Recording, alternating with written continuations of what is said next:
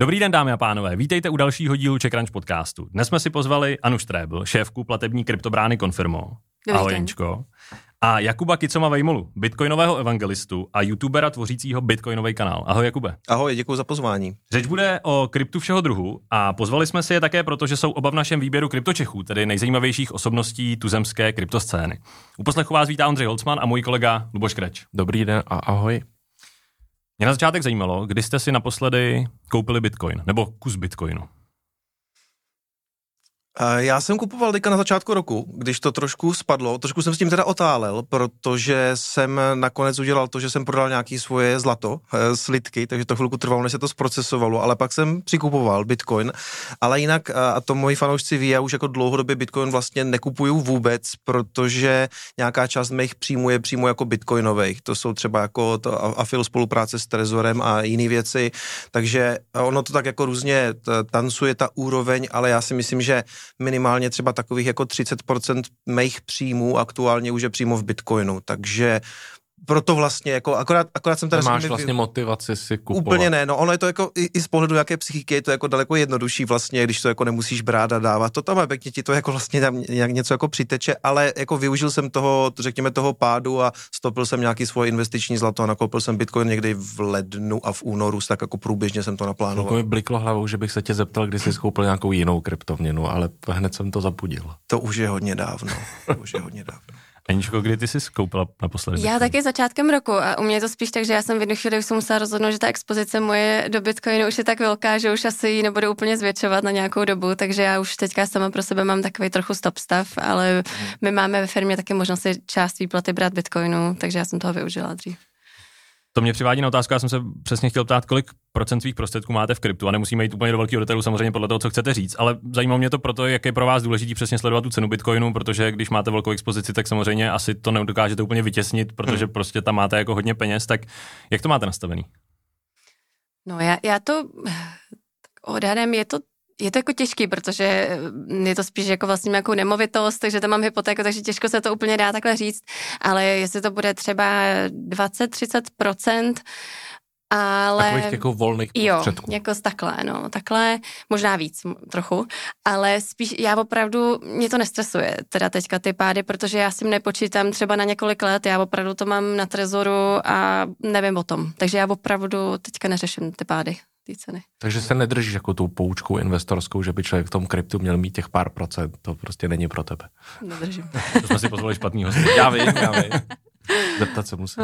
No já to mám vlastně jako hodně podobně, nebo respektive ta expozice, a taky jsem si říkal, že už prostě tam toho jako možná víc než, Dominik Stroukal vždycky říkal takovou poučku, jako že by tam nemělo být tolik, než kdybys to teď, kdyby všechno vybral, teď bys to měl jako v tom Fiatu, jestli bys byl ochoten to tam vlastně, jako kdyby zase to nakoupit, tu celou částku, jo.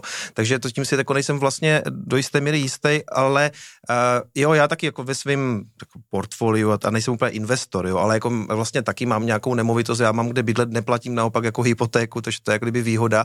A když to srovnám s volnýma prostředkama, tak já mám v Bitcoinu aktuálně určitě několikrát víc, než mám na účtu, jako, ale možná je to bláznoství, jo, prostě já bych to nikomu asi takhle nedoporučil, já jsem o tom nějak dlouhodobě přesvědčený, spořím si do toho, považuji to za nejlepší peníze, ale možná tahle ta strategie neplatí prostě pro všechny samozřejmě, jo, takže... Já si jako myslím, že tam jako velká část spíš i toho, já se řídím tím jako ty peníze, který ti nevadí přijít, takže já to mám, takže když ty peníze už nebudou, tak se mi nic nestane. Zároveň asi pro mě je to spíš o tom, že mám pocit, že to je asi třeba nějaká diversifikace, který teďka nejvíc rozumím a pro mě pak investovat do něčeho, čemu rozumím míň, jako míň komfortní, než to mít v něčem, čemu teďka. Ale ty zároveň, Aničko, ty asi to nemáš jenom v Bitcoinu, ty to máš diverzifikovaný i do jiných kryptoměn, anebo... Už ne. Jo, všechno Bitcoin. Už mám všechno Bitcoin. Tomu se... To rád slyším. Tomu se ještě určitě dostaneme k téhle debatě. Když jsem se ptal na poslední nákup Bitcoinu, tak pojďme se ještě, když jste poprvé nakoupili Bitcoin, takový jako spíš intro, kde vy jste se jako dostali do té scény, aby jsme si to zarámovali, jak tam vlastně dlouho působíte. Já 2 roky teda. Mhm. Velmi nově, na poměry Jakuba. Takže vlastně v té, jako v tom, na začátku toho bullrunu posledního, dá se říct. Více jak 2 roky, no. A byl ten spouštěč ten, to, že to rostlo nahoru a že tě ten svět zaujal? Jo. A já jsem si to možná chtěla tak trošku jako vyzkoušet, jak moc je to jednoduchý, takže jsem prostě na Coinbase si to stáhla, bylo to hodně snadný, takže jsem tam něco nakoupila, že to byl takový prvotní nákup. Hodně neorganizovaný teda. Já jsem nastupoval taky v bublině, ale v té předchozí, 2017 ke konci roku a jako spousta lidí to tak samozřejmě mělo, vlastně to dnes příběh slyším pořád jako v podstatě stejný, akorát jako je to třeba jiná bublina, jo, ale ještě jako vtipný je, že já jsem o tom slyšel po několikáté, já jsem studoval informatiku a tam se o tom jako lidi bavili už někdy, já nevím, snad 2011 mi o tom poprvé někdo říkal a několikrát jsem to samozřejmě úspěšně odignoroval a to je taky příběh, který ti poví spousta lidí.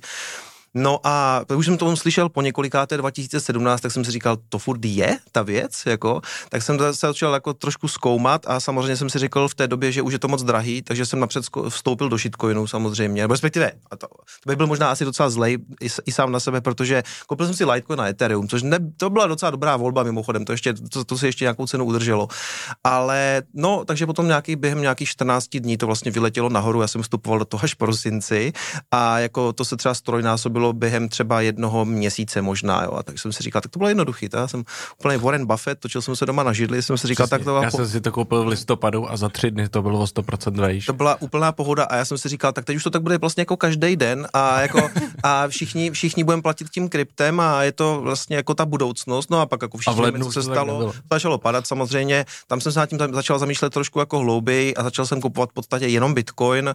Můj první vstup do Bitcoinu byl na úrovni 6100 $, si to teďka pamatuju. A já si pamatuju přesně ten den, kdy jsem to jako udělal, jako spontánně první nákup kartou na Coinbase, jo. A vlastně tenkrát šel na nějaký jako 5900, dál to asi znáte, pak od té doby jsem v podstatě nakupoval pořád po nějakých částkách a potom 2019 jsem spustil Bitcoinovej kanál, což bylo docela dobrý jako často spustit, protože to bylo v podstatě úplný dno a ta první popularita přišla s tím, jak to potom trošku jako letělo nahoru v tom létě a dál už to znáte. Co tě u toho udrželo? Protože já, když se na to vzpomenu jako ze svého pohledu, tak já jsem do toho nastoupil ve stejné době jako ty. Všichni kamarádi kolem mě tehdy řešili jako Ripple, Bitcoin, Litecoin, Ethereum, všechno jako tam bylo. No ale v lednu, v únoru už se o tom jako nikdo nebavil. Já jsem vlastně zapomněl na to v podstatě, že mám ten účet na Coinbase, vzpomněl jsem si na to až někdy v roce 2020, asi během covidu zřejmě, nevím. Ale co tě jako udrželo u toho, jako že ses tomu věnoval, že si trochu pronik víc do té technologie a já jsem tím byl úplně fascinovaný. Tím, jak jsem jako z té technické stránky pochopil, jak funguje ten proof of work blockchain a to vyřešení toho, že tam vlastně nemusí být ta třetí strana. Do jisté míry ono je to jako specifické řešení jako problému byzantských generálů, o které já jsem se učil ještě na vysoké škole, jakože je to v podstatě neřešitelný problém. A on jako obecně je, ale jako pro nějaký specifický problém, jako je to zapisování do toho ledgeru, to vlastně ten Bitcoin, respektive Satoshi Nakamoto vyřešil.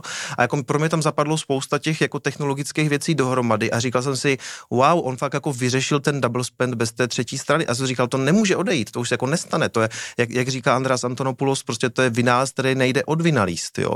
A říkal jsem si, to tady zůstane, ale došlo mi, že jako spousta těch věcí samozřejmě smysl nedává, takových těch blockchainových a ty zřejmě jako půjdou časem pryč a zaměřil jsem se primárně na ten Bitcoin. A u toho jsem víceméně zůstal a no a pak přišly takové ty srandy, jako všechny ty narrativy o webu 3 a NFTčka, metaverzy a mám takový pocit, že se vždycky jako stupňuje trošku ta bizarnost těch věcí, co přichází v těch bullrunech, jo. Tak jsem zvědavý, co přinesou další, řekněme, 2-3 roky.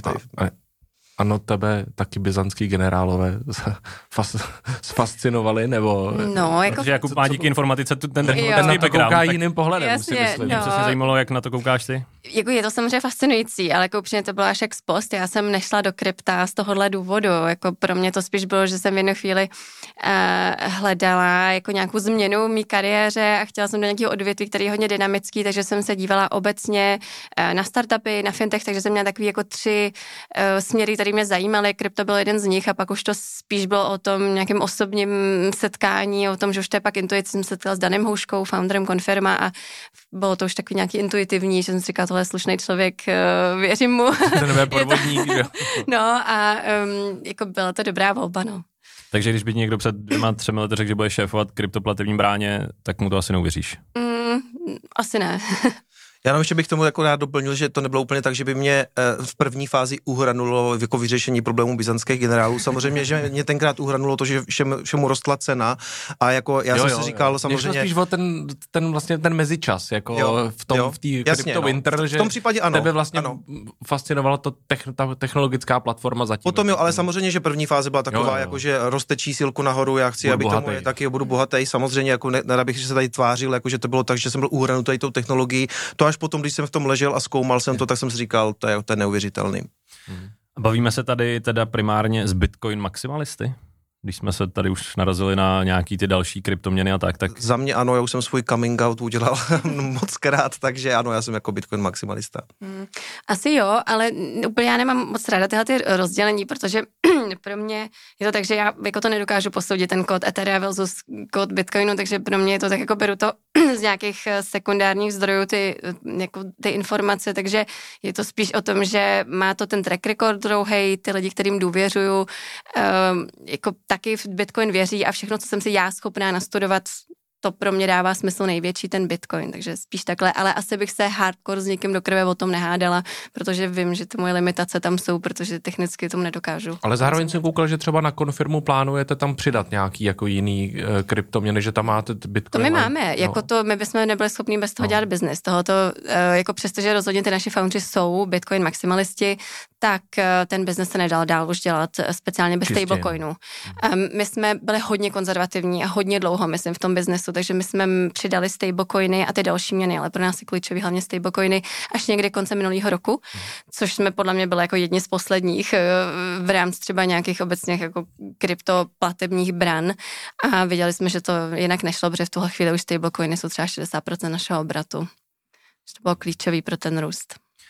A pak mě ještě zajímalo, tak jako úvod do problematiky, v jaký jsme teďka fázi, a to ani tak nemyslím, zase to teďka je dole a ono po těch 4 letech cyklech, takže jestli to bude vycházet, tak musíme počkat na rok 2025, až to zase poletí nahoru. A 22 to začalo klesat. A my nevíme, jestli to funguje. Ano, jako, a zatím to dvakrát bylo, takže ano, není to ještě no, to bylo ještě víckrát, jo, ale jako tak uvidíme, no. Ale vlastně já si již pamatuju, že před lety se jako pořád dokola i mediálně vysvětlovalo, co je to vlastně blockchain, jak to technologicky funguje. Přišlo mi, že se to vlastně jako všichni snaží vysvětlit a pochopit, byť to jako vlastně asi málo kdo mě reálně pochopil, ale teď mi přijde, že se to bere vlastně jako samozřejmost, jako že tady máme ten Bitcoin a ten blockchain. A ne, že to všichni chápou, to určitě jako není pravda, ale že se to vlastně vzalo, to co říkal, jako, že to vlastně už jako nezmizí, že to tady s náma je a nějak se s tím hraje, někteří to samozřejmě sledují víc, někteří míň. Vnímáte to i v tom jako svém okolí, nebo co sledujete, i v tom biznesu, že je to už vlastně jako ta adopce je mnohem dál? Nebo je to furt jako relativně okrajová záležitost? Jakože to je hotovo už. Jako... Já si myslím, že jako v rámci naší bubliny je lehký podlehnout tomu, že je to nějaký mainstream, ale jako realita je taková, že ten mainstream to prostě není. A myslím si, že potom to můžeme vidět i na tom, že se právě třeba neděje to, co my bychom si třeba asi jako ta kryptokomunita přáli, že teďka ve chvíli, kdy ten finanční svět není v dobré kondici, takže by to znamenalo potom nějaký masivnější odliv těch prostředků do krypta, ale ono se to úplně neděje. Takže my spíš pořád jsme... jakoby ta důvěra, krypto je pořád vnímaný víc jako to rizikový aktivum, to je prostě realita a dokud to krypto nebude mainstream, tak ani my jako krypto nedokážeme využít těch dob, kdy ten finanční systém opravdu není v dobré kondici, aby se to přelilo v důvěru v to krypto, takže my spíš pořád jako korelujeme. Podle mě ještě jako jedna věc, že samozřejmě s těm bankama souvisí, že to krypto a Bitcoin speciálně je prostě furt vnímaný jako riskantně jako investiční nástroj a ne jako nějaký jako prvek jako monetárního systému, který používám k placení, že jo? To prostě... No, já souhlasím a vlastně ono se to i špatně vysvětluje tomu privilegovanému Evropanovi, který nemá problém s placením, on přijde, všude zaplatí hodinkama, telefonem a všechno to jako vesměs funguje pro 99,9% všech těch lidí, kteří to používají. Takže tam není problém úplně s nějakýma třeba jako platbama. Tyhle ty problémy má třeba jako Jižní Amerika, Afrika, kde se ta adopce řeší tady z tohoto pohledu. Ale jako pro nás byl dobrý, řekněme, ten marketing do jisté míry, co dělal ten Fiat, respektive ty centrální banky a to, jak funguje ten systém, prostě na té inflaci, v okamžiku, když se začalo propisovat, tak bychom mohli začít jako říkat ano a nejsi náhodou ten systém nemá nějakou jako trhlinu nebo není problematický v tomto a jestli náhodou tyhle ty věci neřeší Bitcoin. Ale zase špatně se to vysvětluje v okamžiku, když to jako fakticky může řešit, ale propadne se taky o 50-60%, tak lidi mi řeknou, OK, tak jako inflace je 20% a já jsem ještě na Bitcoinu odepsal 60%, tak kde je to tvoje řešení? A nebo i kdyby vyskočil nahoru, tak je to stejně jako vlastně vadný projev. A proto já vždycky říkám, ano, to je pravda, ale proto je potřeba z mýho pohledu mít jako dlouhodobý, řekněme, investiční horizont pro Bitcoin, spořit si do něho dlouhodobě, to já dělám a každý se může rozhodnout, jestli je to dobrý nápad nebo špatný nápad. A ano, Bitcoin odepsal 60, nějakých, ještě možná víc, 77% při tom posledním pádu z těch 69 až někam na 15,5 potom FTX fuck upu, ale já pořád říkám, že když začínal Bitcoinovej kanál 2019, tak jsem začínal, to Bitcoin byl na nějakých úrovních kolem $4,000. Takže jako, jestli se můžeme bavit o tom, že je to takovej problém, že dneska tady sedíme, já nevím, Bitcoin stojí $26,000, jo, takže za mě so far so good. V rámci té adopce teďka způsobil pozitivní rozruch Kverko v Česku, když vlastně teďka začali testovat placení Lightningem. Je to vlastně ten jeden z dalších případů, který to může posunout, byť samozřejmě taky se bavíme samozřejmě o nějaký bublině, tý krypto jako pozitivní, která to hnedka začne využívat a běžný zákazník se k tomu asi úplně nedostane, ale jsou to takový tyhle malý kručky, které jsou potřeba dělat. Taky to vykročení do toho fakt jako praktického světa, ne? Jo, je to tak to QRko rozhodně to zpřístupní jako spousta lidem, jo. Je to přesně tak, říkáte, je to trošku taková bublina, malinko, umíme si představit, kde všude se tím bude platit. Vím, že ta komunita se na to hodně těšila dlouho. Ale jako je to, bude to pořád, my jako nečekáme z toho něco masivního, jo, samozřejmě pro nás je tohoto spíš otázka nějaký adopce, než to, že bychom z toho čekali upřímně třeba nějaký jako nárůst velký obratu, ale třeba ještě jenom, abych se vrátila k tomu, co říkal Kicum, tak je to přesně o tom, že tady v Evropě my se tak trošku hrajeme, spíš je to jako ta investiční věc, ale třeba teď zrovna my jsme se dívali ve firmě na to, jak v Zimbabwe je teďka ta extrémní inflace 10 000% a úplně jsme si říkali, jo, my tady pro ně máme to řešení, my tady jako Confirmo máme zdarma POS-ku, kterou kdy v té Zimbabwe, jenom asi nevím, všichni vědí, ale tam je inflace 10 000%, ale hlavně tam už jako není change, tam nejsou malý peníze, to znamená, že v Zimbabwe teďka už se píšou ty papírky, kdy prostě vám krám vydá jako papírek ročně psanej, tady dlužím vám $2 a takhle mu daj ten papírek a my máme na to POS-ku, kterou děláme úplně zdarma a oni by si jenom stáhli POS-ku, poslali jsme mezi sebou. Jo, pardon. Jo, je to aplikace, která se dá zdarma stáhnout na Apple Store i pro Android a to se vlastně funguje to jako point of sale pro jakýkoliv krám, kde to jako peer-to-peer, kde prostě si kdokoliv, tam jenom je ta kalkulačka, zadáte tam 100 Kč a ono se vám to přehodí do Bitcoin Lightningu a ten člověk zaplatí Lightningem. A není tam žádná... QR kódem nebo s něčím. Jo, přesně tak, přes QR kód a není tam žádná třetí strana a je to strašně snadný, je to rychlý a je to zdarma pro obě strany, víceméně, jako ten Lightning, to jsou haléři, třeba co to platí ten člověk, takže jenom jako je nám to líto, že tady ta technologie je a sami jsme jako přemýšleli, jak to dostat do těch zemí, kde to je reálně potřeba, ne? My se tady trošku hrajeme s tím jako v Evropě. To je jako vlastně to téma té adopce v tom rozvojovém světě je podle mě jako hrozně opomíjený a teď, když jsem se bavil třeba s Leou Petrášovou, tak když vlastně ona popisovala, co jí jako utvrdilo v tom, že to krypto má budoucnost, tak vlastně říkala právě to, že jsem cestovala po světě, byla jsem v chudých zemích a viděla jsem, jak se tam péčí politiků, centrálních bank, ta jejich měna fiatová úplně znehodnotila a že vlastně částečným řešením by tam mohlo být právě jako nasazení bitcoinu, litecoinu, něčeho a vlastně by to minimálně těm lidem jako ušetřilo spoustu starostí už jenom s tím, že už pak nestíhají psát ty nuly, že jo. A to se nebavíme o remittanci nebo o všech dalších navázaných věcích na to. Ostatně všichni sledujeme Salvador, nebo ten dělá vlastně Bitcoinu taky dobrou reklamu, protože samozřejmě je otázka, jak tam dopadne, ta země má jako řadu jiných problémů a je to možná částečně marketing, ale vlastně se díky tomu o tom mluví a přesně tady o těch případech typicky měna jako je totálně znehodnocená, je to nějaká alternativa. Je to vlastně jako dobrá reklama pro celý to krypto? Nebo celý krypto, to je asi silný, ale vlastně pro využití toho krypta v praxi? Je to trochu dvousečný marketing, bych řekl. Jakože nějaký jméno to udělalo, minimálně vím, že třeba pro ten Salvador to mělo třeba ten efekt, že se tam začalo stěhovat, nebo minimálně to aspoň navštěvovat tu zemi, jako spousta bitcoinerů, která viděla, že tam tím prostě třeba bude moc zaplatit, mají nějaký bagy, tak se můžou kupovat za to ty drinky prostě na těch plážích. Ona je to pořád teda poměrně nebezpečná země. Jako v rámci, jako, no. To je země, kam bych nejel, i kdyby nabízeli za to. Ale, tam něco ale dostali, i tak jako jim zrostl extrémně jako turismus a příjem z toho, příjem prostě z těch turistů, kteří tam teďka jedou. A samozřejmě, že pro pohled navíc ještě takových těch jako hardcore bitcoinerů, to, že to tam nasazuje v podstatě jako diktátor, jako řekněme, v té Jižní Americe jsou to všechno diktátoři, jde jenom to, jak moc jsou umírnění, jako jo. Ale takže ano, jako ta komunita tomu tak jako opatrně tleská, ale jako je velmi, jako je to kontroverzní krok, možná bych řekl, že ani netleská, ve smyslu, jako že to tak jako sleduje ti takový, ti říkám hardcore bitcoineři, tomu netleskají samozřejmě jak kdyby vůbec, ale já si říkám, že pokud to pomůže aspoň jednomu člověku v té zemi, třeba pro získávání těch remitencí ze Spojených států, kde oni prostě tomu Western Unionu platili 8%, několikrát i samozřejmě víc, třeba na menších částkách to bylo jako daleko víc vlastně. Takže jestli to pomůže aspoň jednomu člověku, který dostane ty peníze ze státu do Salvadoru, tak já vlastně tomu tleskám do jisté míry.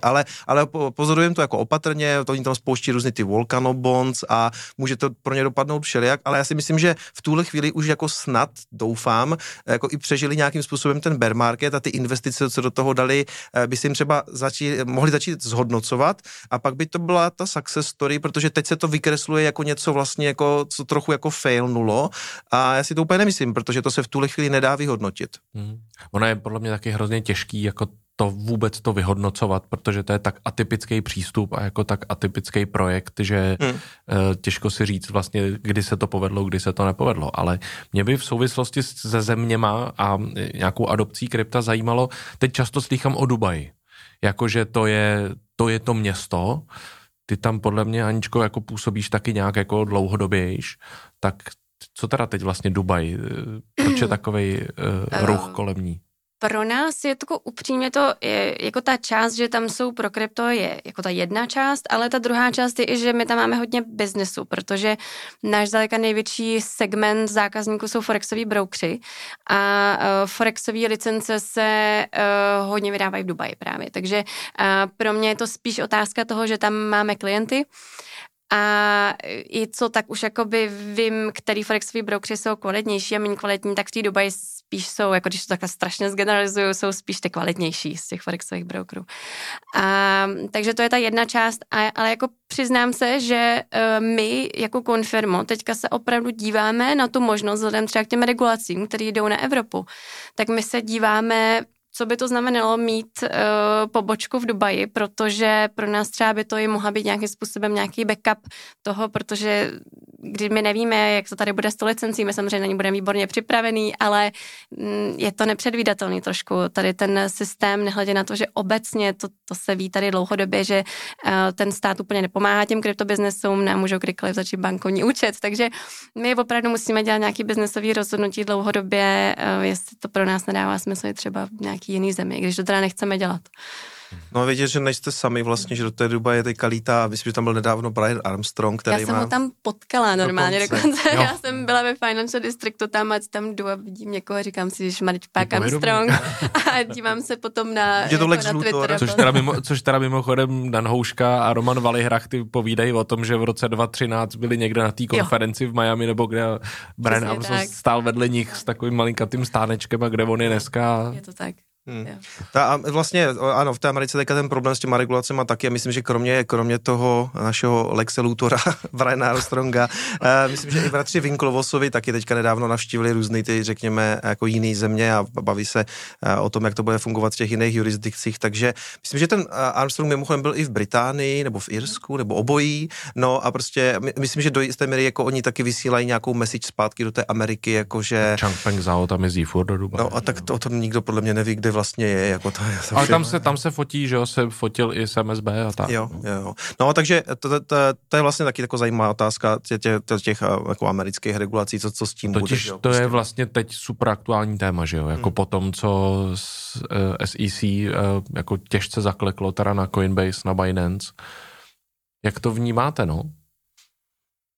Já první, co jsem se šel podívat, co na to říká cena Bitcoinu, to mě zajímalo, jak mu se to do toho propíše a byl jsem jako mile překvapený, že vlastně skoro nijak. Napřed to Binance něco udělalo asi a to bylo třeba jako nějakých $500 a pak jako nesmyslně po tom ohlášení toho Coinbase asi 2 hodiny a to šlo nahoru. Takže já spíš mám z toho dobrý pocit, že ten graf toho Bitcoinu to vlastně extra nějak jako nereflektuje už, což jako je taková docela dobrá zpráva, protože kdyby to bylo před půl rokem, tak prostě tam vidíme svíčky dolů, jak z toho jako budou ti lidi utíkat. Teď si myslím, že je to vlastně jako pozitivní, že na to nějak jako extra nereagoval. A jinak jako dlouhodobě se to asi dalo čekat. Gensler tam to, tomu kraluje už nějakou dobu, prostě vlastně upozorňoval, došlo tam nějakému vypořádání s Krakenem asi za nějakých $20 milionů a s tím, že taky mají ty neregistrované cenné papíry. Dlouho se čekalo, že vlastně takováhle věc přijde, teďka přišla. A já jsem jako sám zvědavý, že největší problém toho samozřejmě bude, to se bude řešit do roky, jo, protože jako on teďka podal žalobu, respektive SEC podala žalobu na tyhle ty entity a to se strašně dlouho potáhne, protože konec konců doteďka se řeší s Ripplem, jestli XRP je unregistered security, neregistrovaný cenný papír a to se táhne od roku 2019 třeba, možná 2020, to je v celku jedno, prostě třeba 3 roky, jo. Takže jako teďka nějaký žaloby jsou a já vždycky radím, že dobrý je mít rozhodně na těch burzách jako nemít žádný peníze, protože pak mě to jako nějakého uživatele Bitcoinu vůbec nemusí zajímat. A co to pro ně bude znamenat, nevím. Ale dost možná to ve výsledku může být to, že skutečně to HQ přesunou do Evropy, Dubaje, Ázie. Uvidíme. No teď vypadá, že SEC je v tom jako svým caseu celkem má jako spoustu poměrně jako validních argumentů a samozřejmě jako bude to nadlouho, ale že vypadá to, že jde minimálně v nějakých částech relativně najisto, ale z pohledu biznesu, Aničko, jak vlastně vy to vnímáte, už si trochu to nakousla, může to být prostě jako velký problém pro jako fungování celého toho ekosystému, třeba jako v Evropě nebo v rámci těch jednotlivých regionů? Napřímo ne. Jako nás to přímo neovlivňuje. My jako dokonce v Confirmu jsme byli schopni od minulého roku 7x vyrůsty v téhle době, takže jakoby jsme schopni dělat biznis dál v jakýkoliv době, ale tam spíš jako ten problém by nastal ve chvíli, kdy by to třeba, což je možná trochu separátní problém, ale jako teď už se mluví o Binance, že obecně může být v nějakých problémech, jako takže kdyby se měla stát nějaká obdobná věc, jako třeba se v té X Binance, tak to by spíš znamenalo samozřejmě obrovský zase problém pro ještě větší, než bylo FTX. Binance kontroluje jako většinu trhu, což FTX proti tomu bylo vlastně relativně malá záležitost. Tak, takže tohle to spíš by byl obrovský hit pro ten market, takže tam samozřejmě pokud by to bylo takhle velký hit, tak to už by rozhodně to krypto ovlivnilo víc než nějaká žaloba SEC a tam by asi nás to také zasáhlo, no, protože samozřejmě my vidíme ve chvíli, kdy ceny krypta jako jdou dolů, tak samozřejmě, že lidi těm trochu méně platí, že my to jako vidíme samozřejmě na těch křivkách, ale biznes se dá dělat dál.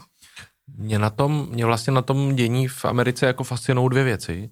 Jedna ta, že teda evidentně jako ty americký úřady se jako dokázaly teda jako perfektně v tom zorientovat, že oni podle mě jsou jako fakt dobrý, jako ty detektivové cifršpioni z toho SEC, že to když se podíváme na českou jako právu, centrální banku a podobně, tak tady jako nikdo pořádně neví. A tam je vidět, že jsou to fakt jako machři, ta jedna věc. A druhá věc, co mně přijde to s tím Binance, jako že to je trošičku jako eye-opening, že oni ukázali, že v tom Binance dost možná dělo úplně to samé, co se dělo v tom FTX.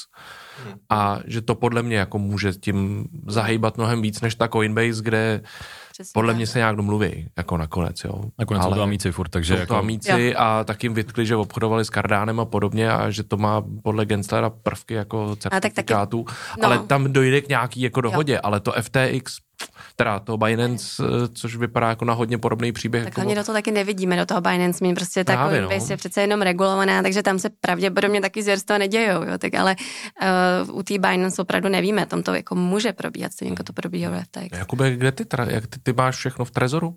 Ty nedržíš nikde na, že drtivá většina lidí teda podle mě to drží někde na burze, že jo? A to je podle mě drtivá většina takových těch jako já. No, ale bych spíš řekl jako řekněme nečechů, protože tady ta řekněme ta tradice toho držet si to sám je poměrně jako hodně zesílená tím, že ten Trezor pochází odsud z Prahy a jako řekl bych, že i ta komunita, aspoň co já vidím kolem sebe, je hodně jako zaměřená na to, jako nedržte to na těch burzách a jako bylo dobrý si to připomenout trošku s tím FTXem, protože ten poslední takovejhle signál jsme dostali někdy s MT Goxem 2013-14, kdy tam ti lidi teda nechali nějaký peníze a tenkrát v podstatě žádný takový jako moc dobrý řešení, nebo Trezor je vynález z roku 12, ale než se jako dostala těm lidem do rukou, tak to chvilku trvalo. Ale já bych řekl, že my jsme jako hodně self-custody jako země a jako pro mě je to jedna z nejvíc jako řekněme myšlenek, které jako já tlačím třeba u sebe na kanálu. Takže já si myslím, že u nás reálně bude velmi malý procento lidí, co to mají na burzách. Což si myslím, že se bude extrémně lišit právě třeba pro Američany nebo prostě lidi jako z jiných zemí.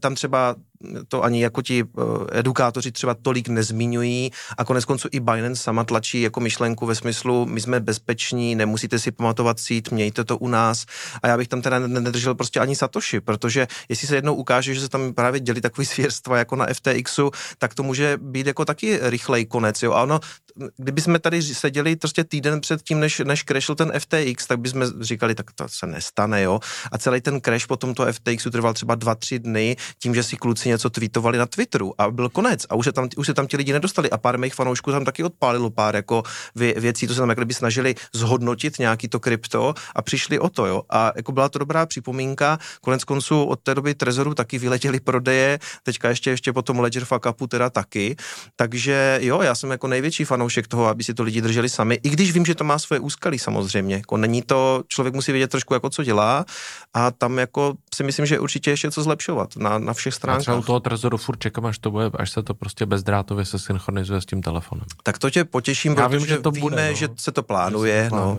Ale vím, že to je určitě technologicky a bezpečnostně hrozně složitý, ale až nebudu muset žádný kabel. Ale i do té doby bych být tebou teďka třeba zašel na BTC Prague. Ale mají tam teďka na BTC Prague Trezor v akci, tak si tam skoč a ještě než vydají ten bezdrátový, tak já bych si to pojistil trošku. Ještě jenom zpátky k té regulaci. Vy totiž je jasný, že ta jako velká celoevropská nebo americká regulace prostě na vás nějak dopadne, vy si ji budete muset přizpůsobit. Teď myslím ten váš biznis.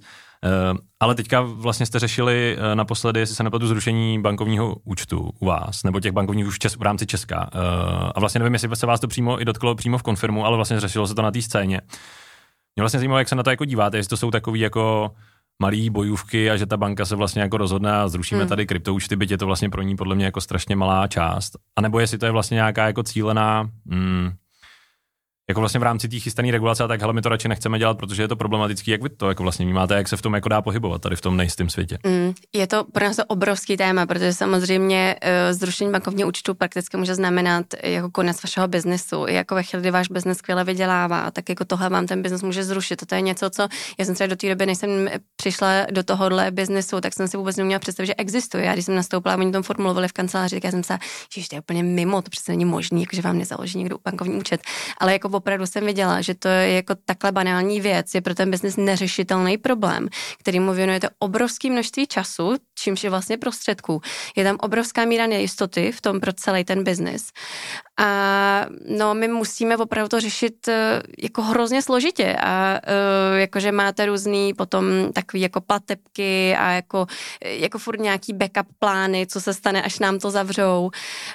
No, my v tuhle chvíli jsme Confirmo nějak jsme teďka zajištěný, takže jako máme nějaký bankovní účet, ale je to strašně nepředvídatelný a ta nejistota sama o sobě je hrozně problematická, že my vlastně nevíme, tam nikdy nejsou daný reální důvody, nebo ty důvody jsou většinou hrozně takový obecný a my jako reálně víme, že to pravděpodobně ten důvod není a pak už je to na tom, jestli jako budeme věřit nějakým konspiračním teoriím, jak moc ty banky se dělají cíl, nějak nedělají. Já si jako nemyslím, že tam je úplně jako cílená třeba nějaká konspirace ve smyslu to krypto úplně zamáznout, ale je to taková směs jako neinformovanosti, jako neporozumění a zároveň nedostatku incentivy toho, proč to řešit. Tak je to prostě jako něco tady rizikového. Tam je pro ně tam trošičku nějaký risk a absolutně z toho vlastně nic nemají. Takže tak. Jako ale tohle je maličko jako selhání potom na straně toho státu, který by spíš jako měl tady zajistit nějakému biznesu, který může být, může hodně prosperovat, je nějak unikátní, protože kolik my tady v Čechách máme unikátních biznesů, které vznikly tady v Čechách do velké míry, strašně málo. Jako to.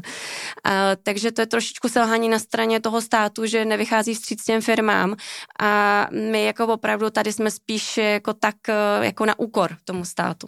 A jak je to v Evropě? Když bychom se podívali po Evropské unii teda, tak jsou tam některé země, kde ta situace je lepší než u nás a třeba založit tam bankovní účet není takový problém jako tady, kde vlastně teď tady není snad pomalu banka, která by kryptofirmě otevřela účet. U těch bankovních účtů je to problém všeobecně. A dokonce, co mám zprávy, tak to může být problém i v té Dubaji. To je něco, co třeba my teďka zjišťujeme, jak moc tohleto je jednoduchý v těch jiných státech. Ale ono nejde jenom o ty bankovní účty, tam pro nás je třeba hrozně důležitý i ten pohled toho regulátora a tady rozhodně jsou státy. Třeba i Slovensko je mnohem, jako vychází vstříc, co týče toho regulátora těm biznesům. Ne obecně nějaký probiznesovější, takže třeba i AML zákon je tam mnohem víc nakloněný firmám, jako jsme my. Například český AML zákon, my tady, když třeba naše zákazníci vůbec nejdou do fiatu, oni prostě přijmou krypto, vyplatí krypto. A podle českého AML zákona my tady bychom museli po nich chtít nějaký... Říct, že AML je... anti-money laundering. Praní špinavých peněz. Ano. Tak my třeba musíme ověřovat bankovní účet, což vůbec nedává smysl, protože oni vůbec v nějakém kontaktu s náma bankovní účet nepotřebují. Takže jsou rozhodně státy, kde tady vycházejí víc vstříc biznesově. A jedna věc je ta biznesová a ono se to dotýká i potenciálně těch klasických uživatelů, protože třeba v Česku se debatovala loni, myslím, Airbanka, která vlastně začala blokovat nějaký ty transakce na kryptoburzy s takovým přesně odůvodněním, jakože můžeme si o tom myslet asi svoje, jestli to je opravdu jako reálný problém. Jak ty to vnímáš, Jakube, v rámci té vlastně adopce a i té tvý komunity nebo s lidma, co se bavíš? Je to nějaký jako reálný problém, který se řeší, že vlastně jako je to složitější třeba nakoupit, nebo je to vlastně jenom taky jako taková jedna malá kapitola v rámci celý? Já úplně teďka nemám pocit s tím, že by byl úplně problém ten, že by lidi si nemohli koupit za peníze z účtu jako kryptoměny, to je teď víceméně jako, tohle to není problém, to byl problém chvíli, kdy neodcházely peníze a ta Airbank mimochodem tenkrát řekla, že to kvůli korespondenční bance Raiffeisen Bank, která jako je známá svým jako postojem k tomu velmi takovým, jako bych řekl, přísným. Konec konců donedávna to bylo tak, že Equabank byla poslední, která byla vlastně ochotná jako víc ty účty těm kryptoměnovým biznisům, koupila to ta Raifka, tím to bylo víceméně vyřešené a všichni tak jako tušili, že se to zřejmě stane. Ale jako nevidím úplně ten problém u lidí, že by měli problém s tím poslat svoje peníze na směnárny, zvlášť jsou třeba jako český, takže tam teďka jako aktuálně problém není. Plus jako jsou tady ještě ty peer-to-peer řešení, jako je Vexel, kdy teda můžeš jako už přímo vlastně si kým vyvexlovat ideálně třeba nějakou hotovost, ale jako tohle to pro toho koncáka řekněme úplně problém není. Myslím si, že s tím mají víc prostě problém ty biznisy, které potřebují být v nějakém kontaktu s tou bankou a jí se to sem tam nelíbí. A když jsme o tom vlastně přemýšleli, nebo když jsme třeba skládali ty naše kryptočechy, tam výběr osobností toho českého kryptosvěta, tak jak už tady padlo, tak vlastně jako v Česku vzniká spoustu zajímavých, ať už firem, nebo prostě nějakých jako iniciativ. Když vy to tak jako pozorujete a když jste se do toho, Aničko, teďka vlastně dostala i z té biznisové stránky, jsme pořád na tom světě v tomhle do nějaký míry jako unikátní, nebo třeba i ta Dubaj, nebo ty jiný jako centra. Jaký máte vlastně jako srovnání, nebo jak to sledujete? Teď tady probíhá v červnu BTC Prague, což je akce pro téměř 10 000 lidí, nebo respektive 10 000 lidí se jede na jednu konferenci, což je unikátní vlastně skoro na jakoukoliv konferenci. Tolik lidí se jako nesjede do Česka skoro asi na žádnou takovouhle akci typu jako konference. Tak jak to vnímáte, postavení Česka? Já si myslím, že my jsme unikátní v tom know-how, který tady bylo na začátku. Je to unikátní v tom, že tady vznikaly ty věci jako úplně první na světě, jako hardwareové peněženky, jako mining pool první, ale jako upřímně myslím si, že se to, když se na to podíváme celosvětově teďka na nějaký biznis jako krypto, tak nedá se říct, že by se to potom zobrazilo, se to přeložilo v to, že my bychom teďka měli nějaký relevantní díl v tom biznesu, co se týče těch kryptofirem. To jako bohužel tak asi není. Prostě máme tady Satoshi Labs, který dělají sice miliardu, ale vlastně ta miliarda v nějakém velkém kontextu je jako plásnutí. Ten biznes je celosvětově obrovský, takže jako vidím to jako Confirmo, máme strašně moc konkurence. My jsme třeba byli sice první tady v regionu, ale třeba i částečně to nepřátelské prostředí, to, že jsme se museli přesouvat do Británie zpátky, tak nepomohlo tomu, aby jsme byli nějak konkurenceschopní. Hmm. Jak to vnímáš ty, Jakub, i z pohledu třeba toho běžného zákazníka, dejme tomu? Jako té historie bitcoinové je tady samozřejmě hodně a ty firmy určitě jako unikátní jsou, ale pravda je, že možná si to sem tam trošku jako namlouváme do jisté míry zase jako díky tomu, že jsme tady jako trošku jako v té bublině. Ve smyslu, že zase vidíme jenom to dění jak kdyby kolem nás a já si myslím, že pak jsem si to jak kdyby uvědomil, když jsem poprvé byl minulý rok v Miami na konferenci, tam byly stánky vlastně těch firm z celého světa, najednou jsem zjistil, že toho fakt jako strašně moc a každý má nějaký příběh v té své zemi o tom, co zrovna v čem zrovna ta jeho země je unikátní. Takže možná si tady něco namlouváme, ale i tak si zkrátka myslím, že samozřejmě spousta té bitcoinové historie byla napsaná tady v Praze a jako určitě v tomhletom do jisté míry unikátní jsme, ale ona každá země bude v něčem jako v tom bitcoinu unikátní. Myslíte, že tady teď je nějaký jako podohubí na to, aby jsme se v tom zlepšili, anebo naopak jako se to tady tím tím, že jsme to trošku zbrzdili v nějaký době, tak se to jako už nám ani nepodaří do toho úplně naskočit a budeme se už spíš odvolávat na tu historii a nestaneme se těma průkopníkama. Já si myslím, že to podhoubí tady je, ale bohužel teďka třeba ta regulace, která přijde, tomu zase příliš nepomůže. Jako ono to bude takový dvojsečný, není to jenom negativní ta regulace, protože samozřejmě doufáme, že se tím zase na druhou stranu nějaký biznesy, který třeba to nedělají úplně poctivě, takže by to pro ně mohlo být stížený, toho fungování, ale upřímně řečeno, jako ten dopad nebude tak 100%, že tady zůstanou jenom ty dobrý biznesy a ty špatný zmizí. Jako úplně to tak nebude, oni ty špatný si budou schopni zaplatit ty právníky. Ale bude to prostě nějaký zbrždění. My ani nedokážeme v tuhle říct, co přesně bude znamenat komplexně ta regulace třeba přímo pro nás, protože třeba tam budou věci typu travel rule, což ale znamená něco jako ve smyslu, jak moc budeme muset nahlašovat jako transakce, které budou probíhat, a to třeba pro náš biznis může být úplně klíčový, jako nám se může stát, že třeba to úplně jako razantně ovlivní počet transakcí, kterými budeme muset dělat, nebo nahlašování, jak s tím budeme pracovat. A tohle jako může znamenat jako masivní podle mě odchod těch firem možná obecně z Evropy. To asi teďka všichni budeme vyhlížet samozřejmě, jak to nakonec dopadne a jak to regulátoři nebo politici napíšou a schválí. Zároveň vidíme v českých firmách, a ty jsi to, Aničko, důkazem, že nové tváře střídají otce zakladatele a takové ty, kolega Luboš nazval OGs, nebo vlastně v tom samozřejmě v tom biznesu, ty v Confirmu, Matěj Žák, teďka jako nový CEO, Satoshi Labs. Je to vlastně Trezoru, ale v rámci Satoshi Labs. Je to vlastně nějaký signál v rámci toho českého kryptobiznesu, že třeba přicházejí jako nový tváře a je to nějaký oživení. Vidíte něco takového jako třeba v jiných firmách, nebo že jako vlastně přicházejí do toho noví lidi, který to nějakým způsobem láká a že už to tady v úvozovkách nebudou táhnout jenom ti, co to před těma jako 10-15 lety rozjížděli. Což nemyslím nějak špatně, no, samozřejmě. Jistý, a ta komunita je relativně malá, ale že tam vlastně podle mě tam dochází k takovým jako takový jako trošku obměně. Jo. Nebo... jo, a tak je to rozhodně pozitivní, podle mě. Jako třeba u nás Dan Houška, zakladatel Confirma, tak ono rozhodně je totálně pořád jako prezent v té firmě. Ale je to asi spíš o tom, že tyhle lidi už teďka se můžou víc věnovat nějakým jako techničtějším věcem. Ono možná často tyhle ty lidi ani úplně jim to třeba nebylo to jejich jako nejoblíbenější část dělat nějaký biznis.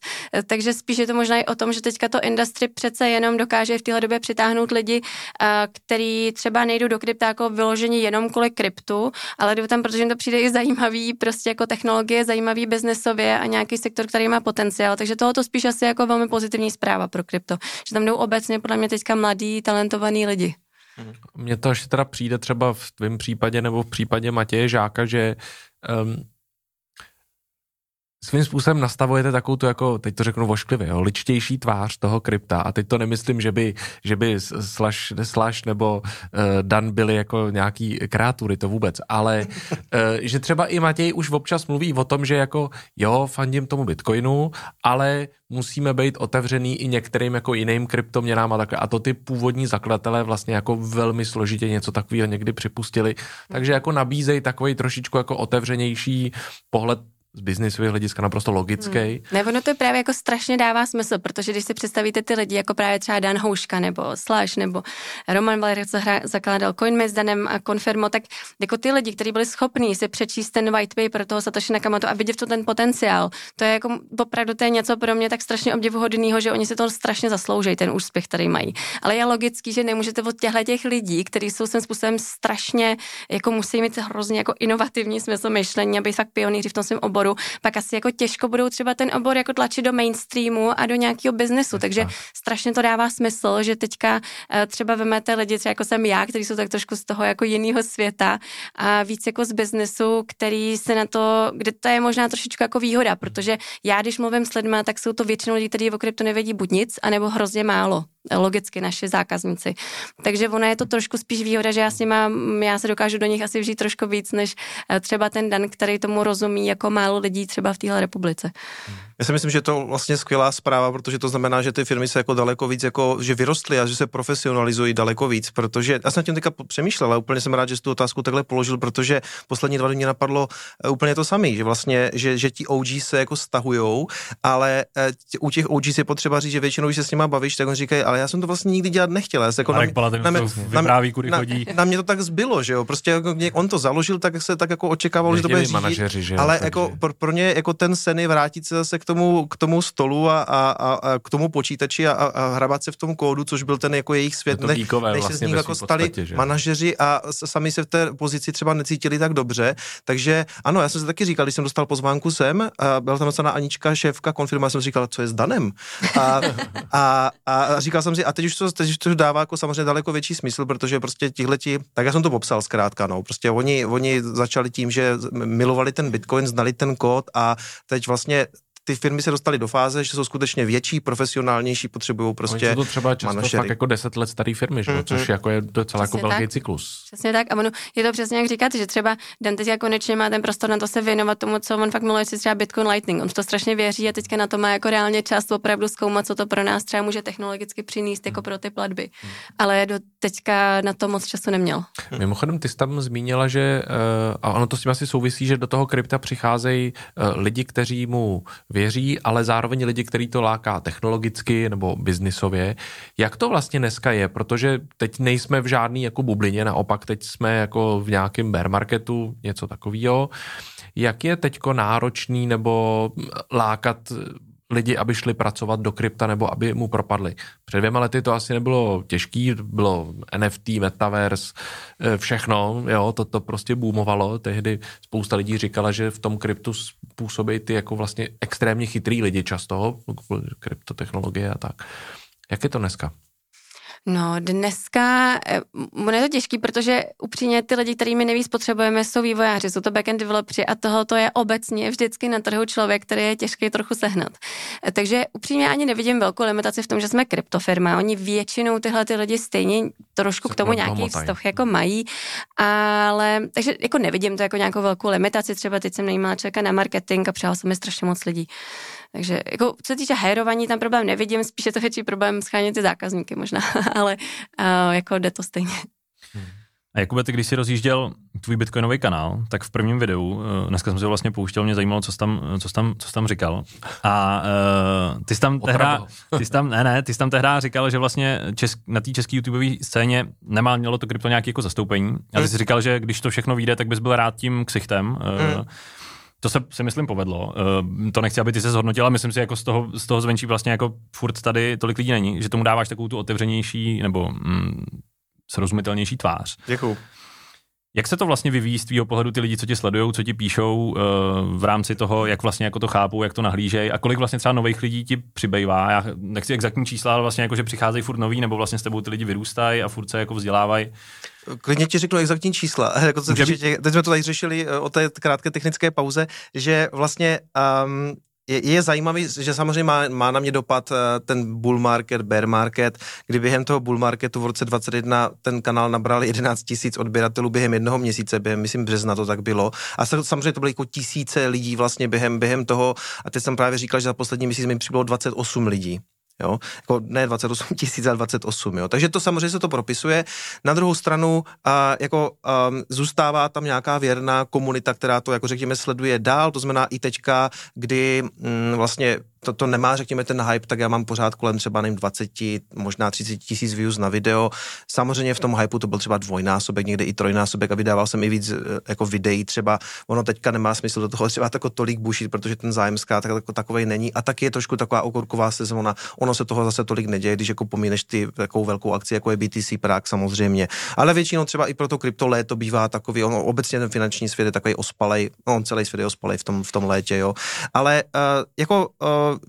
jak se změnila ta cílovka, je to určitě, došlo to víc do toho mainstreamu, což jsem v podstatě vždycky chtěl, protože ta mise toho kanálu vždycky byla jako vlastně orange pilovat, co nejvíc lidí budu jako moc, předat tu zprávu, co nejvíce lidem, kteří třeba nejsou ekonomové nebo nejsou technici, technické zaměření. To znamená, ano, napřed tam naskákali lidi, co už třeba v tom Bitcoinu nějak jako byli i v té facebookové skupině, takže už jako zhruba věděli, ale mým cílem vždycky bylo vlastně jak kdyby onboardovat ty nováčky, kteří vůbec neví, o co jde a vůbec netuší, že by si to mělo koupit. A dneska je to spektrum těch posluchačů jako extrémně široký.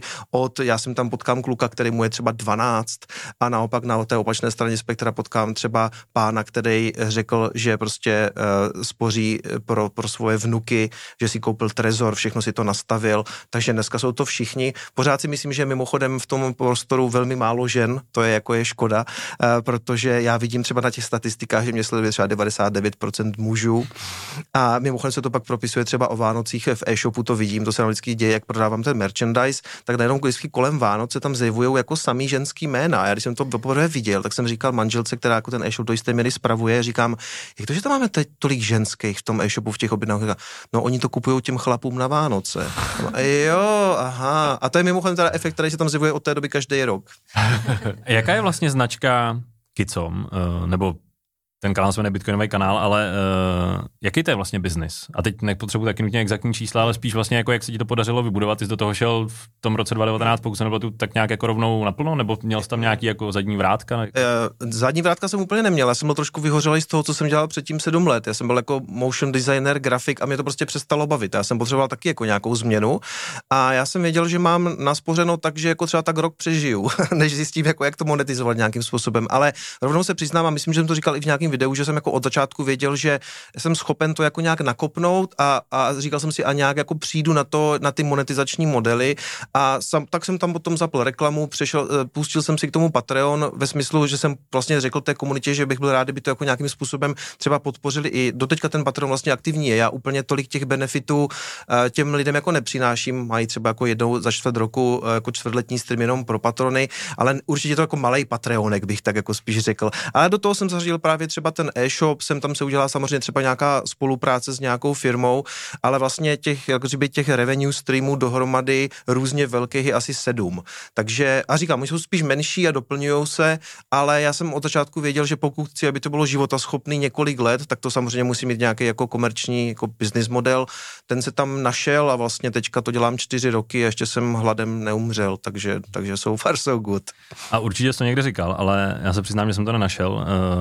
Kicom je, jak zatím nějaká velká historka, nebo... Každý se mě ptá, ale já jsem říkal, že to řeknu, až budu mít 100 000 odběratelů, víš, takže to si tam nechávám samozřejmě, což bude teďka náročný, protože já se blížím někam k 90 000, ale jestli budu každý měsíc přidávat 28 odběratelů, tak to máme na dlouho, jo, takže... Tak my si tě pozvem zhruba za těch teda 10 let, nebo kolik to možná vychází. Ale upřímně, já si myslím, ono, to by tak vyšlo zřejmě, ale ono je to zase spojený hodně s tou cenou. Pro mě jako pro youtubera je absolutně nejhorší, když Bitcoin jako flat a nic nedělá, tak se na ty videa nikdo nedívá. V okamžiku začne trošku pumpovat nahoru, nebo se naopak propadne. Ale to stejné se bavím třeba jsem tam se směnárníkama, s CoinMatem nebo s klukama z Anycoinu a oni vlastně zažívají úplně to samé. Jakože oni mají nákupy, když Bitcoin roste a paradoxně teda i když klesá, jo, prostě a když nic nedělá, tak jsou ty nákupy vlastně jako pro ně jako nejhorší a to mám úplně stejně s těma views.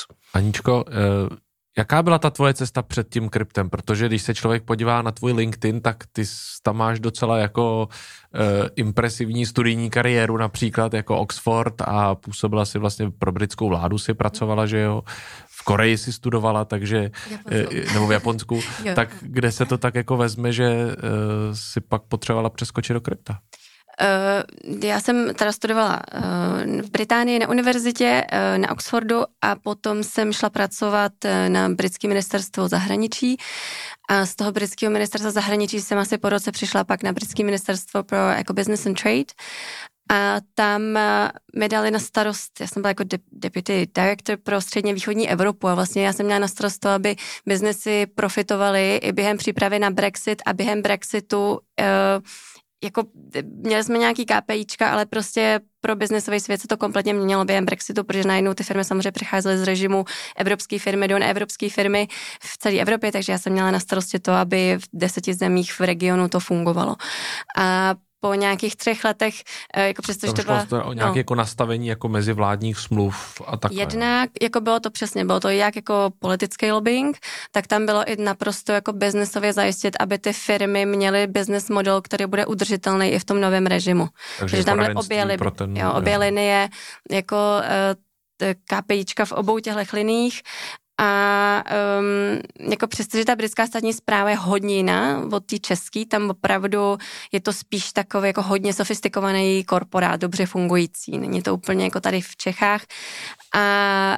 Ale stejně jsem po těch 3 letech cítila nějak, že bych chtěla do nějakého odvětví, který je takový dynamičtější, takže jsem se právě potom se nějak jako domluvila, že budu odcházet, byla jsem rok na mateřský a potom v roce jsem prostě cítila, že chci nějakou novou kapitolu a dívala jsem se právě na nějaký tyhle ty nový odvětví, jsem se dívala jako fintechy, jako různě třeba data science, AI a krypto a pak už to právě, jak jsem říkala, spíš bylo o tom, že zrovna jsme se asi nějak sedli, to byla nějaká intuice, spíš potom asi, že jsem věřila v ten projekt Confirma i jsem se teda předem sehnala nějaký reference z Alzy, protože jsem zrovna tam, můj známý tam stará o payments, tak jsem mu volala, hele, vám tady dělá Confirmo payments, jak to funguje? On říkal, dobře, to funguje. Takže pak jsem se rozhodla pro Confirmo. Ale ty ještě taky prodáváš čaje, ne? Jo, mám firmu. Jo, to jsem se založila právě během mateřský, to bylo takový můj jako pet project, který... Spot. Jo, který vlastně začal sám organicky fungovat a teď se jako velmi dobře prodává na Amazonu, je to tak optimalizovaný, abych na to nemusela trávit moc času, jako můj manžel to dokázal jako skvěle zoptimalizovat a už teďka prodáváme docela hodně na Amazonu, ale je to tak jako úplně separátní můj biznes, protože já miluji zelený čaj, nepiju kafe a chyběl mi ten produkt prostě na trhu. Jsem neměla dobrý kvalitní sáčkový zelený čaj. Říkala jsem, jak já prostě se udělám, takže jsem našla nějakého dodavatele v Japonsku a prostě nechala jsem si od nich udělat brand a teď mám vlastní firmu. Takže máte takový trochu rodinný e-shopový biznis. Partneři se starají nebo do nějaký míry asi o prodej merče a čajů. Moje manželka vlastně předtím pracovala, než teďka je na mateřské, máme dvojčata a ona předtím dělala vlastně nákup pro jednu jako prostějovskou firmu, takže má ten jako, má v merku takový ten kontakt s těma dodavatelema, takže ona se stará o ten e-shop, takže ten příběh je vlastně podobnej. Já už vlastně moc nevím, co se v tom e-shopu děje, protože vlastně to si taky žije takovým svým jako vlastním životem, ale jo, no, tak vlastně, akorát to mám jako přímo vlastně nabalený na ten svůj jakože core business, ať už to znamená cokoliv. Za mě asi možná poslední věc, Kicom to zmínil, to, že tam je hrozně málo ženských v kryptu. A ty seš, Aničko, vlastně jedna jako s Leou Petrášovou a s Alenou Vránovou. Jste jako jedny z mála jako výrazných žen v té české komunitě. Zajímalo by mě, je to něco jako k řešení pro tu komunitu, anebo je to vlastně něco, co jako není potřeba se tím vůbec trápit a laissez-faire, nechat to být, ono se to srovná. To je strašně jako široká otázka, protože já si myslím, že v kryptu, a já jsem se zkoušela dívat nějaké statistiky, podle mě moc nejsou statistiky o tom, jestli v kryptu je méně žen, než je třeba v jiných technických oborech. Já jsem se na to ptala mý kolegyně z Coinbase, která je v holkách v kryptu a taky říkala, že o ničem takovém neví. Myslím si, že to bude asi obdobný, jako tady v jiných technických oborech, takže si myslím, že ten problém je spíš o krok zpět, že to je, proč ženy nejsou v technických oborech, proč když teďka my najímáme backend developery, no tak logicky těch žen tam bohužel moc nebude, máme teda nějaký testerky, což je skvělý, ale jako obecně žen v těch technických oborech příliš není. Jako problém to je, on to není problém jenom krypta, on je to problém obecně, protože na to už přišly dávno západní bohatý státy, že ono, když ženy zapojí ty víc do ekonomiky, takže ono to má přímý dopad třeba i na HDP, tak proto se dělají na západě ty kroky k tomu, aby se ženy víc zapojily do ekonomiky. Ono to není jenom jako o nějakým takovým jako rovnoprávnosti a aby to dobře znělo. Takže já si jako myslím, že bohužel je to spíš otázka tady obecně pro nás, pro Čechy. Myslím si, že to je důležitá otázka. A myslím si spíš jenom, že tu diskuzi asi tady v Čechách musíme víc spíš jako směrem přes ty čísla, protože mám trošku pocit, že když ji vedeme přes tu otázku třeba ty rovnoprávnosti nebo ty softovější věci, tak tady je to takový moc jako emoční pak, ty argumenty nejsou úplně racionální, možná s obou stran, to nevím, ale jako ve chvíli, když se na to budeme dívat fakt jako ty západní státy, prostě tady to je pro nás jako ekonomicky výhodný, tak pojďme s tím něco udělat, protože máme obrovský státní dluh, tak pojďme třeba udělat i něco, co nám s tím může pomoct, samozřejmě jako nějaký menší míře. A na Jakuba by pak možná začalo koukat i víc žen. No určitě. Já jsem koneckonců rád za každýho diváka, ale pravda je, že... A trochu víc za ženu. Samozřejmě, jako když přijdete právě na ty akce typu jako BTC Prague nebo Miami, tak jako ano, je to silně mužská záležitost, tak je to potom taková škoda, no.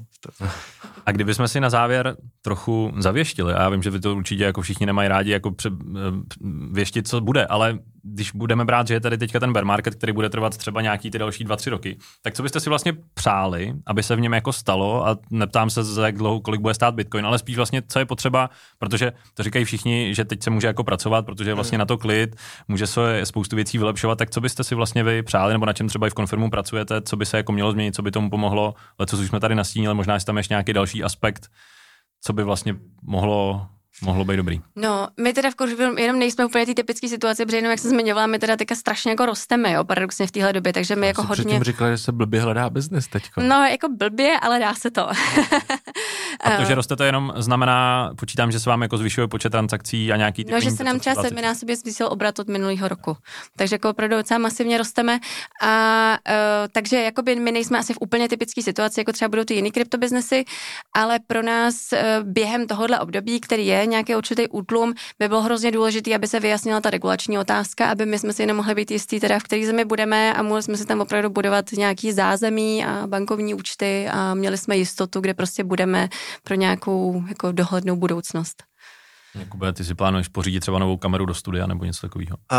Já už bych řekl, že už v tom studiu je všechno i to, co tam být nemá v tuhle chvíli, ale já jsem taky rád za to, že vlastně je to ten build market, jo, že vidím to na těch firmách, že zaprvé daří se jim líp, než sami ty firmy očekávali. Koneckonců teď jsme to slyšeli, že třeba Confirmo na tom jako 7x líp v podstatě, ale vlastně i co jsem se bavil jako s klukama z Trezoru, tak oni očekávali, že třeba opadnou ty prodeje a mají prodeje jako velmi dobrý a samozřejmě jako připravujou další věci. Já si myslím, že všichni jsou schopni ten bear market chytit za pače si v tom smyslu, že skutečně jako něco nového přinesou, vybudujou. Teď právě třeba ta zpráva s tím QRkem taky přichází teďka vlastně v době, kdyby to úplně nikdo jako nečekal a mimochodem bitcoineři jsou to jako velmi rádi, protože často prostě si jako přejou utrácet ten bitcoin vlastně v těch restauracích. Takže jako vzniká spousta zajímavých věcí. Já jsem strašně rád, že se toho ty firmy tak chopily a jsou schopny vlastně doručovat i během tady těch jako času a zase půjdeme do toho bull marketu daleko víc připravení, být jako schopní, řekněme, onboardovat další lidi. I řekněme, že nějaká ta edukace roste, vzniká spousta nových knížek o tom, o Bitcoinu. Dřív neexistovaly v podstatě předtím, než ta motivace pro Bitcoinovej kanál bylo dělat něco v češtině, protože ono skoro nic neexistovalo. To jsem viděl, já jsem taky vlastně jako řešil jako svůj problém, tak jsem to vyřešila ty s těma čejama, že jsem chtěl jako přinést vlastně něco. Byla jedna knížka od Dominika Stroukala, byl nějaký dobrý článek od Šípáka, byly prezentace, nebo respektive ty meetupy v Polis, ale vlastně vždycky vznikne něco, co jako posune ten Bitcoin zase dál v tom dalším bull marketu a to se podle mě děje, takže já si myslím, že to jsou jako dobrý zprávy. Tak jo, tak doufám, až se příště potkáme, že vaše firma bude zase několikanásobně růst a my si konečně budeme moct říct něco o tom Kicomovi. Dobře, tak jo. Super, tak děkujeme za návštěvu a ať se dál daří. Díky. Děkujeme. Díky, mějte se hezky.